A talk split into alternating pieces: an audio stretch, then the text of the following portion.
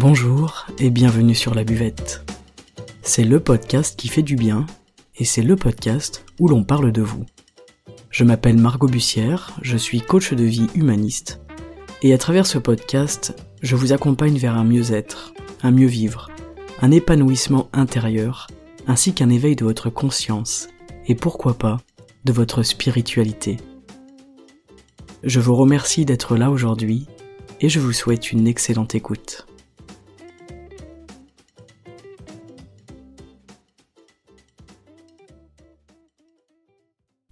Parlons aujourd'hui de votre mémoire.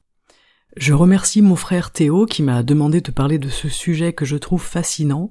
Euh, j'espère que ça vous plaira. Et on commence. Notre précieuse mémoire, elle est notre stockage d'informations. Le principe est simple, à chaque fois qu'on vit une expérience, des informations sont sauvegardées pour mieux vivre et mieux appréhender les expériences à venir. Il faut savoir qu'une très faible partie des informations à mémoriser euh, vient à notre conscience. On mémorise de façon inconsciente. Toutes ces informations que vous enregistrez chaque jour, elles sont stockées dans des registres indépendants euh, les uns des autres et en même temps qui sont reliés les uns aux autres. Il est important de noter aussi que nous disposons de plusieurs systèmes de mémorisation. Euh, ça fait comme un système de, triangulation de chaque événement. Il est nécessaire qu'il y ait plusieurs systèmes pour la mémorisation. Il y aura la mémorisation volontaire et intellectuelle, donc se souvenir de quelque chose de précis, avec un apprentissage, des connaissances. Euh, une mémoire émotionnelle, donc l'émotion qui est stockée. La mémoire des sens, faire attention à tout et utiliser tous nos sens, puisqu'ils sont très très forts euh, il joue un rôle très important dans notre mémoire, et la mémoire du chi, donc de l'énergie, où on va garder cette, sensation de l'énergie, cette mémoire de l'énergie, et d'ailleurs rien que le fait de s'en souvenir, ça peut faire circuler le chi. Voilà, c'est la mémoire de euh, faire des choses avec son corps.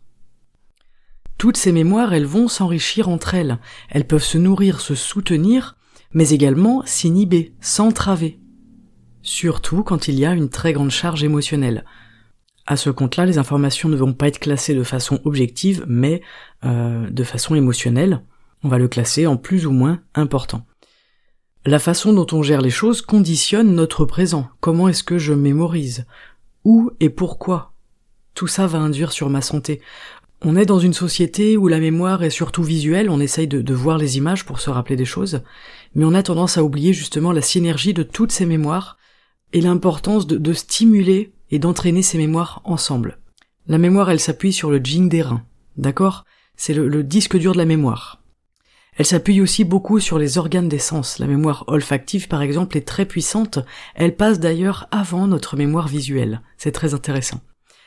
Euh, la rate et le cœur ont un rôle particulier dans la mémorisation, dans l'attention, la concentration, la présence à ce qu'on fait et l'intérêt de la chose que l'on veut mémoriser. La rate, elle va surtout mémoriser le goût, elle aide aussi à orienter la mémorisation sur certaines choses, à classer les choses. On va plus mémoriser des choses qui nous intéressent, des choses sur quoi on se concentre euh, et on met de l'intensité. Je vais vous parler rapidement des différentes étapes de la mémorisation volontaire. Premièrement, c'est je réceptionne et j'analyse l'information, je reçois des infos en fait par mes sens et je vais les classer. La deuxième étape, c'est la fixation et le codage des informations. C'est un processus mental, en fait, qui associe, qui relie les informations entre elles. C'est le traitement de l'info, si on peut parler vulgairement. La troisième étape, c'est l'étape de conservation.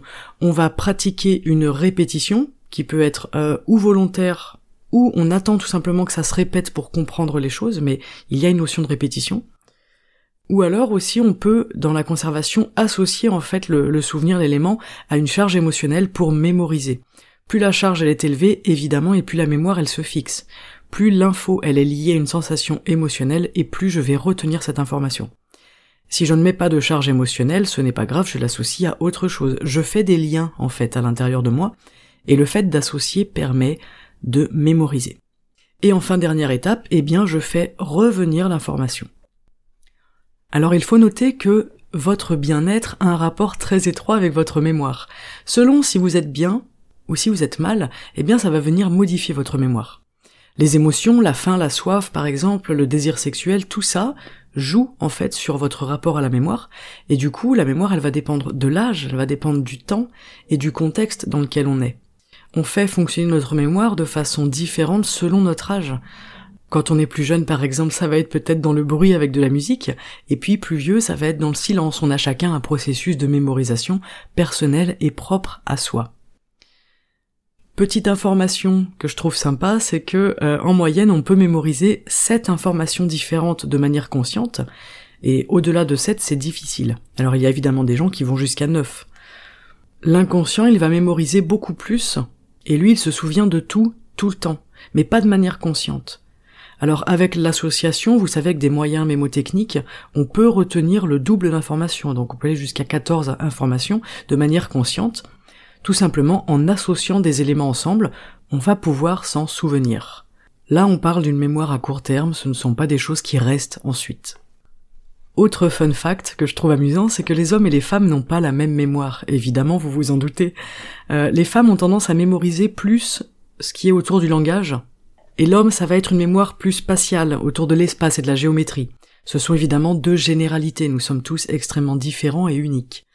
La femme, elle va se souvenir avec précision de ce qu'on a dit. Mais l'homme, lui, il va pas se souvenir de ce qui a été dit, il va se souvenir de où on était à ce moment-là. Donc ça crée toujours évidemment des tensions. Euh, rajoutons à ça que la mémoire, elle déforme la réalité. Et alors là, il n'y a pas de meilleur moyen pour ne pas se comprendre et ne pas s'entendre. Faites attention, des fois la mémoire est un piège. Il faut noter également que l'on mémorise beaucoup mieux dans l'inconfort que dans le confort. Pourquoi? Eh bien parce que la mémoire c'est un outil qui est au service de notre survie. On va donc repérer des choses et on les réutilise ensuite la prochaine fois qu'on va vivre une situation telle que celle-ci. C'est un élément essentiel à notre survie. Ça, c'est très important de le comprendre. Et quand je suis dans le confort, quand tout va bien, euh, qu'il n'y a pas de stress minimum, eh bien, je ne vais pas me rappeler de grand-chose. Par contre, si ma vie est en danger, tout ce que j'aurais vécu, je vais me rappeler très bien. C'est ce qu'il se passe en fait avec un traumatisme. Le stress va figer les souvenirs, il les bloque. Ce n'est donc pas quand on est le mieux dans notre espace qu'on va le plus mémoriser, il faudra un stress minimum, et ça vient de la logique de la survie. Alors la bonne nouvelle pour ceux qui sont très attachés à leur mémoire, c'est que la mémoire elle peut s'entraîner tout au long de notre vie, même si on a perdu l'habitude, on peut reprendre un travail sur la mémoire à n'importe quel moment de notre vie.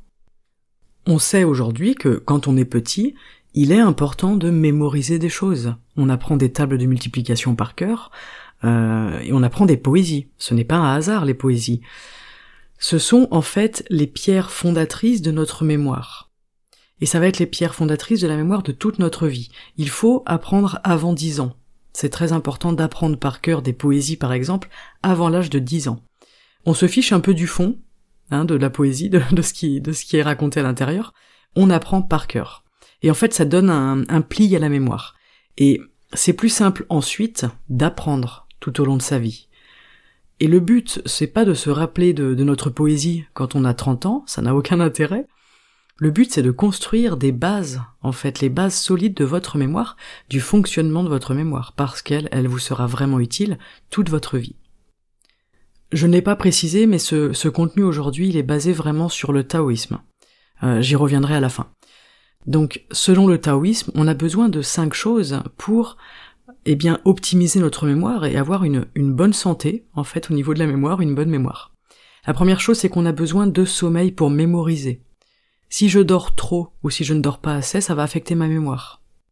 On sait par exemple qu'on mémorise mieux une leçon euh, quand on l'apprend avant de s'endormir ou quand on la lit avant de s'endormir. Quand on dort, en fait, l'aspect émotionnel, il s'endort aussi, et du coup les informations, elles sont stockées sans la valeur émotionnelle. Donc il ne faut pas trop dormir, mais pas non plus euh, trop peu. Voilà. Donc les taoïstes, ce qu'ils disent pas trop dormir, c'est il faut euh, se lever, être réveillé bien avant 9h du matin, d'accord? 9h c'est le grand maximum. 9h c'est la grasse matinée. Euh, deuxième point, ça va être l'activité physique. Elle va nous aider à mémoriser de manière qualitative.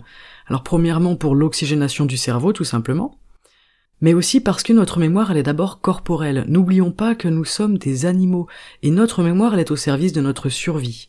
On est supposé bouger tout le temps. Et s'il y a danger, en fait dans la nature, dans notre vie, eh bien je vais d'abord le sentir dans mon corps le danger, pas dans ma tête. Et en fait la base de notre mémoire, elle est physique et physiologique. On commence toujours à mémoriser avec notre corps. C'est intéressant, n'est-ce pas? Quand on active la mémoire corporelle, on mémorise beaucoup mieux ce qui est intellectuel. Donc ce n'est pas pour rien aussi souvent que les enfants apprennent leur poésie en marchant. Et nous on leur dit assieds-toi pour apprendre ta poésie. Mais l'enfant il a juste envie de marcher, il fait, vous savez, des fois le tour de la table pendant qu'il apprend. C'est normal et il faut le laisser faire, il apprendra beaucoup mieux, beaucoup plus efficacement. Euh, à titre tout à fait personnel, quand j'ai besoin d'apprendre des choses, je, je fonctionne comme ça. Je passe par le corps, donc euh, où je fais du gainage, où je marche chez moi d'ailleurs, souvent autour de la table, euh, où je fais la vaisselle, etc. J'active au minimum en fait ma mémoire corporelle et j'apprends beaucoup plus efficacement que si j'essayais d'apprendre assise à mon bureau. Voilà, l'activité physique elle joue un rôle important. Plus on bouge dans la vie, plus on aura une mémoire en bonne santé. Moins on bouge, et plus la mémoire se dégrade. Troisième facteur, bien évidemment, l'alimentation. Donc il faut nourrir le cerveau pour qu'il fonctionne correctement. Euh, pour ça, on va eh bien manger des acides gras, des, des, bonnes graisses. Notre cerveau, il est fait de graisse, les neurones, c'est de la graisse. Et si on se restreint en graisse, on va diminuer la nutrition du cerveau. Et on va générer des troubles. Je vous parle bien entendu de graisse naturelle, de, graisse de volaille, d'oméga 3, euh, d'huile d'olive, d'oméga 6, etc., huile de lin, euh, huile de chanvre. Tout ça, c'est ce qui va fabriquer nos neurones.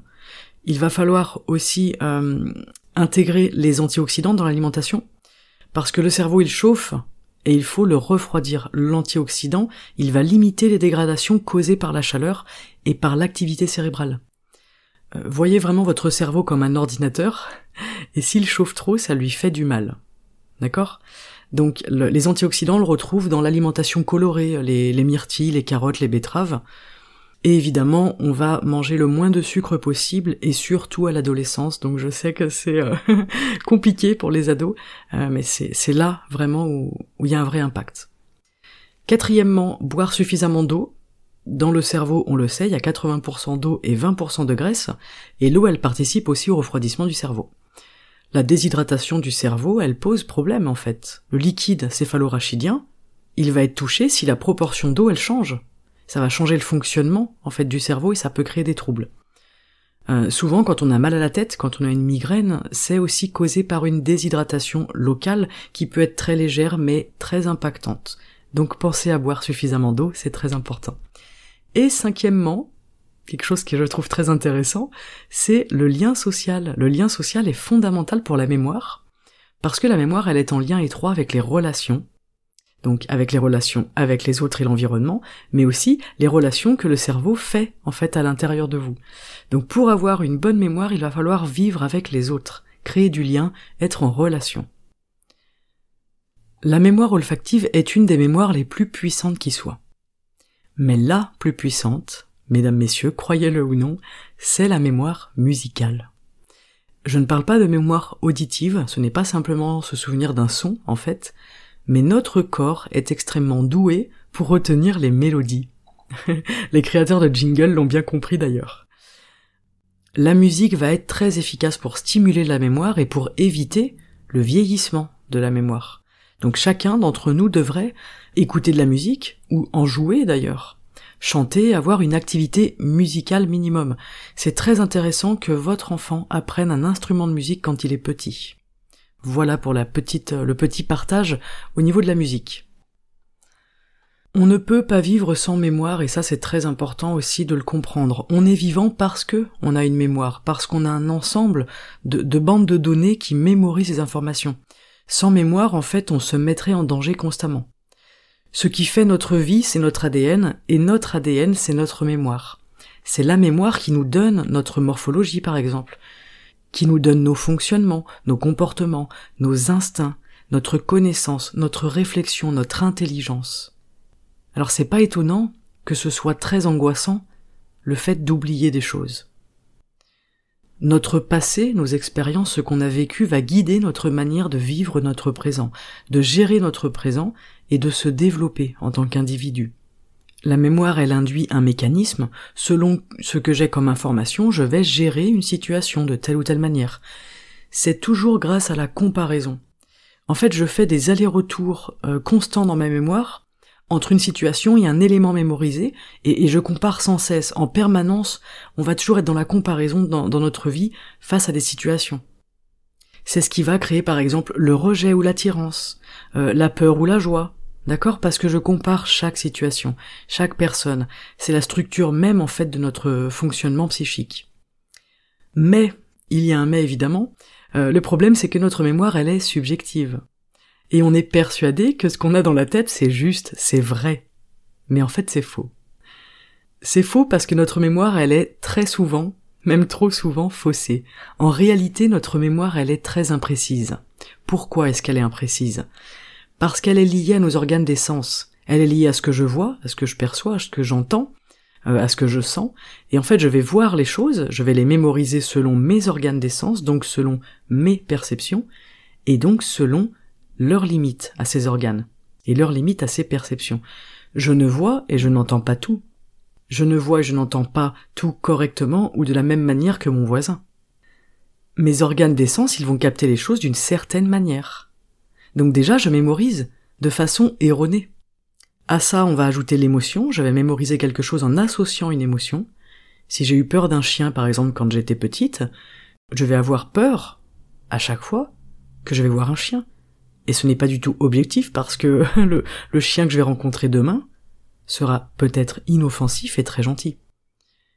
Et en fait, on va interpréter, donner des sens qui vont faire que, que l'info elle est déjà faussée. On va déjà enlever 5% de la véracité du souvenir.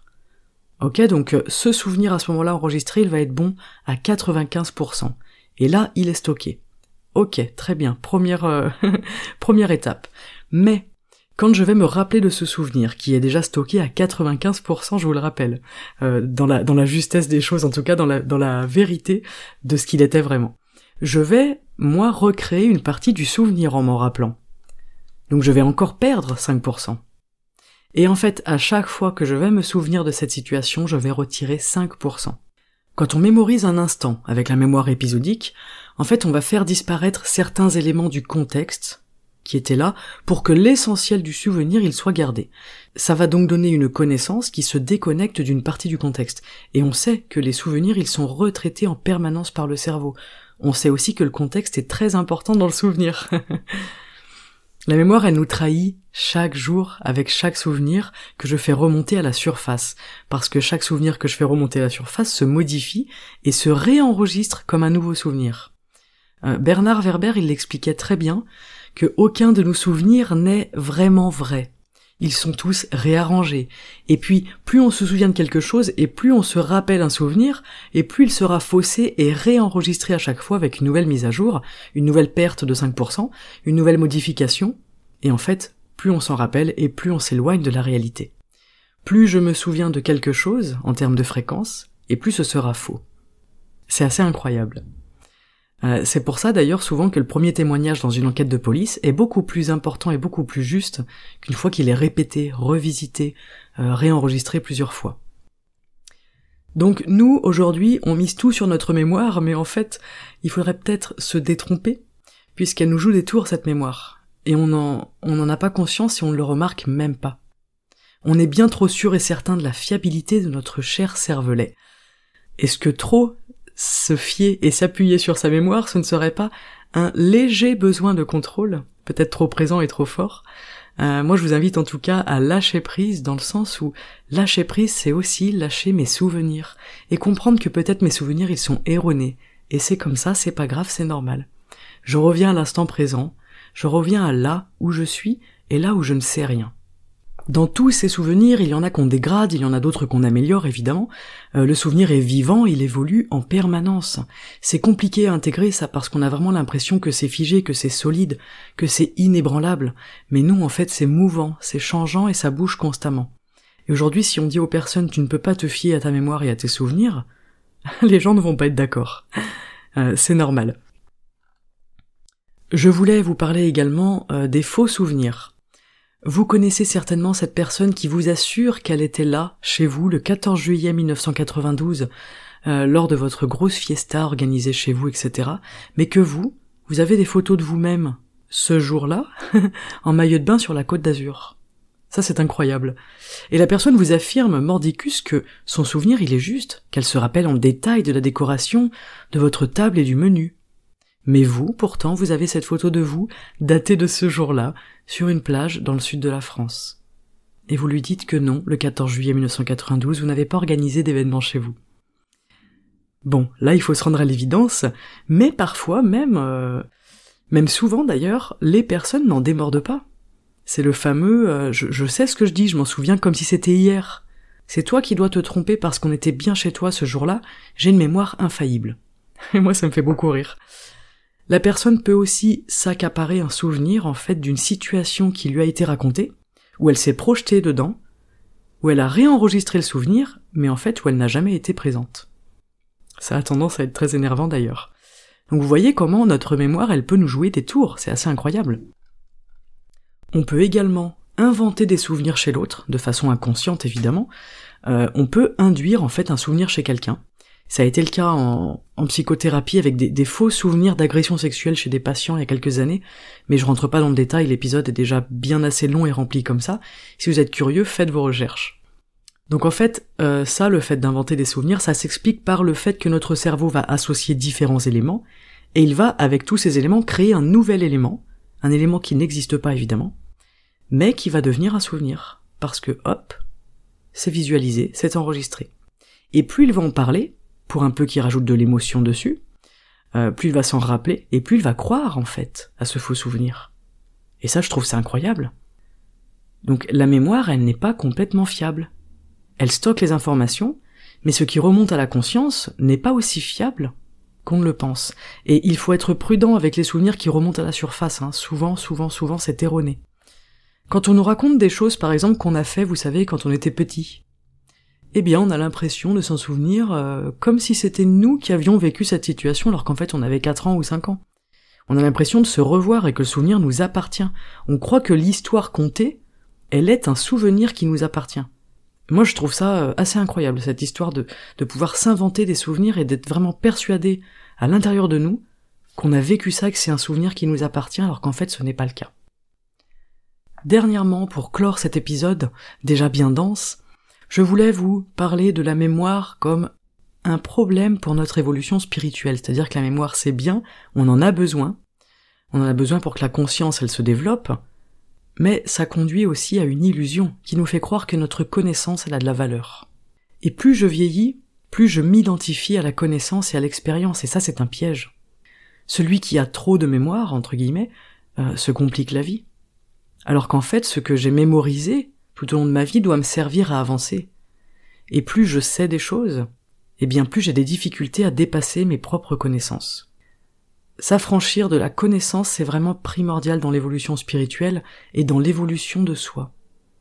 Être, ce n'est pas savoir. Celui qui croit beaucoup savoir apprend moins que celui qui ne sait pas. Celui qui a lâché ses connaissances avancera mieux, plus loin, c'est toute l'importance en fait d'abandonner ce qu'on sait, de déformater le disque dur, euh, d'essayer de désapprendre. C'est assez incroyable de voir comment on surcharge notre mémoire de choses absolument inutiles. On stocke tout un tas d'informations inutiles qui prennent une place folle en fait à l'intérieur de nous et de notre disque dur. On surcharge notre tête de tout un tas de bêtises inutiles. Et c'est important d'oublier. Alors oublier, ça concerne la deuxième partie de notre vie. Évidemment, quand on est jeune, on a besoin d'apprendre mais ensuite, vers 30 ans, on lâche. Il faut beaucoup utiliser notre mémoire avant 30 ans, mais après, il faut surtout apprendre à la lâcher. Ok? Ça, lâcher la mémoire, ça fait partie du processus spirituel selon les taoïstes. Et je ne suis pas en train de vous dire qu'il faut perdre la mémoire. D'accord? C'est complètement différent que d'oublier. L'idée là, c'est de tout oublier, mais dans le but ultime d'accéder à l'essentiel. D'accord? Il faut bien comprendre la, distinction entre les deux. Accéder à l'essentiel, c'est ce qui nous rend heureux. Dans les arts chinois, on apprend et ensuite on oublie. Et ce qui est intéressant, c'est de voir ce qu'on oublie. Les taoïstes, ils nous invitent toujours à travailler au présent, donc sans mémoire. Si la mémoire, elle me conduit sur le chemin de l'être, eh bien je ne peux être qu'en oubliant ce que j'ai appris et ce que j'ai été. Chaque fois qu'on se souvient de quelque chose, on est dans le passé. Or, il faut être dans le présent et donc il faut être dans l'acte. Moi j'appelle ça la différence entre la mémoire et l'intégration. Quand une information est intégrée, je ne fais plus appel à ma mémoire pour l'utiliser en fait. Cette information, je la trouve directement dans mon corps, directement au présent, au moment exact où j'en ai besoin. Elle est intégrée corporellement. Par exemple, vous n'utilisez pas votre mémoire aujourd'hui à chaque fois que vous devez marcher ou que vous devez courir euh, ou prendre une douche, parce que le mouvement il est intégré dans le corps. C'est la mémoire du corps. La tête elle n'a pas besoin de fonctionner pour se rappeler encore et encore les gestes à faire. Il faut garder en tête, sans mauvais jeu de mots, que la mémoire et les informations stockées, elles sont condamnées à l'oubli. Et ce n'est pas pour rien que les informations, elles vont dans l'inconscient. On va oublier et en fait c'est bien. Il faut oublier. On est fait pour oublier. Quand on ne veut pas oublier, souvent c'est qu'on a peur. Et on a, en plus de ça, énormément peur de perdre notre mémoire. C'est très anxiogène, l'idée de perdre sa mémoire.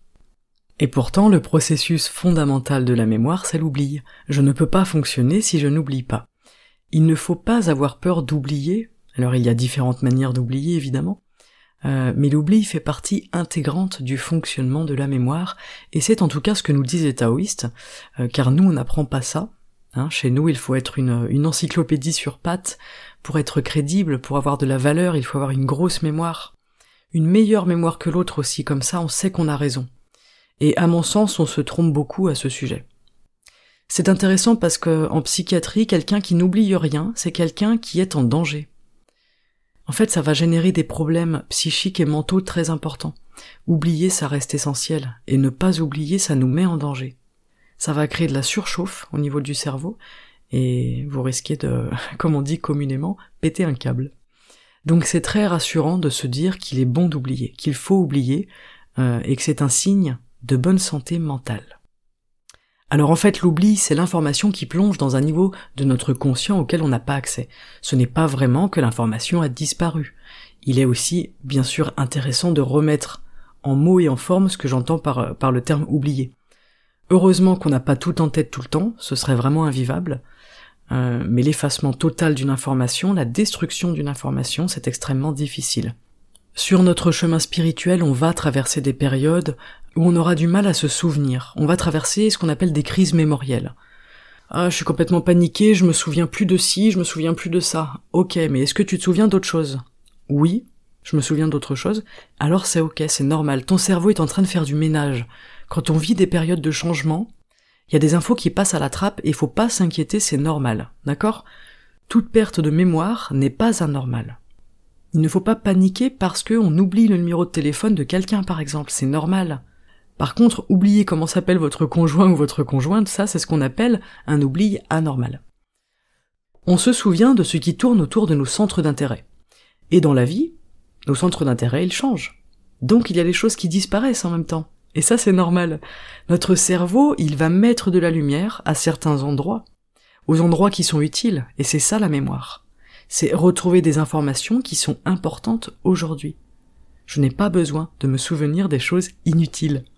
En voyant comme ça, en comprenant cette situation, eh bien, on comprend en fait nos oublis, on comprend qu'en grandissant, en vieillissant, on va oublier ce qui nous est, ce qui nous est plus utile aujourd'hui. Et puis c'est normal. Plus le temps passe, plus l'importance de ce qu'on a vécu dans le passé va s'estomper. Avec le temps, tout s'évanouit. Et dans le psychisme, les situations vécues très fortes, elles vont s'évanouir avec le temps. Il suffit juste d'attendre. Quelle que soit la douleur. Le deuil, le traumatisme, la rupture, n'importe quoi, on sait qu'avec le temps, ça disparaît toujours, sans exception. Et plus on s'accroche à ça, plus ça prendra du temps évidemment, mais ça disparaîtra toujours. Le souvenir, il va redescendre en fait petit à petit en dessous de la pile. C'est comme ça avait une pile de, une pile de documents. Mais pour permettre au souvenir de descendre petit à petit en dessous, bah, il faut pas le ramener sans cesse à la surface. Voyez une pile de papier administratif sur votre bureau, euh, ceux qui sont en dessous de la pile, bah, on oublie souvent de les traiter, mais celui qui est au-dessus, on, le voit tous les jours, on y pense. D'accord? Donc le souvenir, c'est aussi à nous d'avoir cette responsabilité, cette part d'action, dans le sens où je ne veux pas nourrir ce souvenir. Surtout quand il s'agit d'un souvenir très lourd émotionnellement. C'est mon choix de raviver ce souvenir à chaque fois, cette émotion. D'accord? Les émotions, elles peuvent figer et bloquer un souvenir, mais elles peuvent aussi être utiles pour les oublier d'ailleurs. Vous le voyez quand euh, des personnes ne se souviennent pas d'un traumatisme vécu. L'oubli est naturel, parfois l'oubli nous protège, et c'est bien. Mais à l'inverse, se souvenir de trop de choses, ça vous posera problème, notamment dans la hiérarchie du cerveau et dans le mécanisme de réflexion, dans la qualité de la réflexion. Et oui, avoir trop de choses en tête, ça nous rend stupides. Il faut lâcher et désencombrer ce mental. Pour comprendre un enseignement, par exemple, euh, on va pas apprendre le livre par cœur. Ça se saurait si on faisait ça. On va vivre l'enseignement, on va le comprendre, on va l'intégrer dans notre corps et dans notre cœur. Et puis cet enseignement va devenir une partie de moi. Apprendre, ça passera donc beaucoup, selon moi, par cette intégration. Et mon apprentissage, il va être solide justement parce qu'il ne dépend plus de ma mémoire, qui elle n'est pas complètement fiable. Il va dépendre de mon corps et de l'intégration. Il faut donc apprendre à détendre les émotions pour optimiser la mémoire. Les taoïstes, eux, ils vont très peu traiter la mémoire, en fait c'est juste un outil qui vient euh, plus souvent encombrer l'esprit d'ailleurs par la pollution mentale, et s'il y a besoin, ils vont travailler sur la rate et sur les reins. Mais selon les taoïstes, celui qui a une grande mémoire, c'est celui qui est très mental, et celui qui est très mental, c'est celui qui est très empoisonné. L'esprit est complètement obstrué en permanence, il n'est jamais libre, il n'est jamais léger. C'est très important de, voir cette idée de, de vide, de légèreté et d'encombrement. La mémoire, c'est une grande source de souffrance et de tristesse. Elle nous empêche de lâcher prise. Je me souviens, le 4 avril 1918, à 9h12, tu as dit ceci, tu as dit cela, euh, sniff, sniff, sniff, sanglot et sanglot. En fait, oui, la mémoire, elle nous empêche d'avancer. Et surtout, elle nous empêche d'être dans le présent. Le 4 avril 1978 est révolu depuis longtemps. Et il n'y a que dans ta tête, cher ami, que cette date existe encore, comme une réalité, une réalité déformée qui plus est, un faux souvenir auquel tu crois dur comme fer, et sur lequel tu vas baser et former tes émotions. Est-ce que vous comprenez à quel point en fait ça peut être traître et à quel point ça peut être dangereux? La mémoire c'est un outil fabuleux, mais ça ne doit jamais devenir une prison dans laquelle votre esprit reste coincé, en passant à côté de ce qui est présent là, ici et maintenant. J'ai basé cet épisode sur euh, plusieurs travaux personnels, euh, ainsi que sur une conférence sur la mémoire donnée par François Ducoter, et sur mes études de taoïsme avec ce même, euh, ce même monsieur, que je remercie beaucoup. C'est encore une fois un partage personnel de choses auxquelles je crois. Euh, et en tout cas que mon inconscient a décidé de mémoriser à propos de ces enseignements. J'accorde le droit à ma mémoire de ne pas être parfaite, mais surtout, mesdames, messieurs, je vous invite à ne pas me croire sur parole et aller faire des recherches sur ce sujet s'il vous intéresse. Je pourrais vous en parler pendant deux heures, mais ce n'est pas le format du podcast.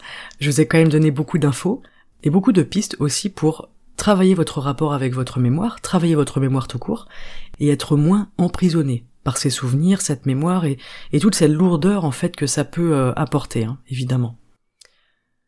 Je tiens aujourd'hui à remercier Mathilde Raphaël qui a laissé un super avis sur Apple Podcast. Euh, je vous le cite, deux points ouvrez les guillemets. Les mots justes qui boostent le moral et qui motivent. Une belle découverte. Margot, une amie qui vous veut du bien. Fermez les guillemets. Merci Mathilde pour ce témoignage adorable, ça me fait chaud au cœur et je t'envoie plein de plein de chaleur et plein de bonnes ondes. Je te remercie beaucoup. Euh, vous aussi, n'hésitez pas à laisser un petit feedback euh, sur Apple Podcast ou Spotify ou Google Podcast que vous voulez, que je puisse lire et partager à la fin des épisodes. On se retrouve d'ailleurs sur Instagram et Facebook sous le nom Margot Bussière pour ceux qui veulent euh, partager du contenu, des commentaires, etc., des stories, tout ça, tout ça.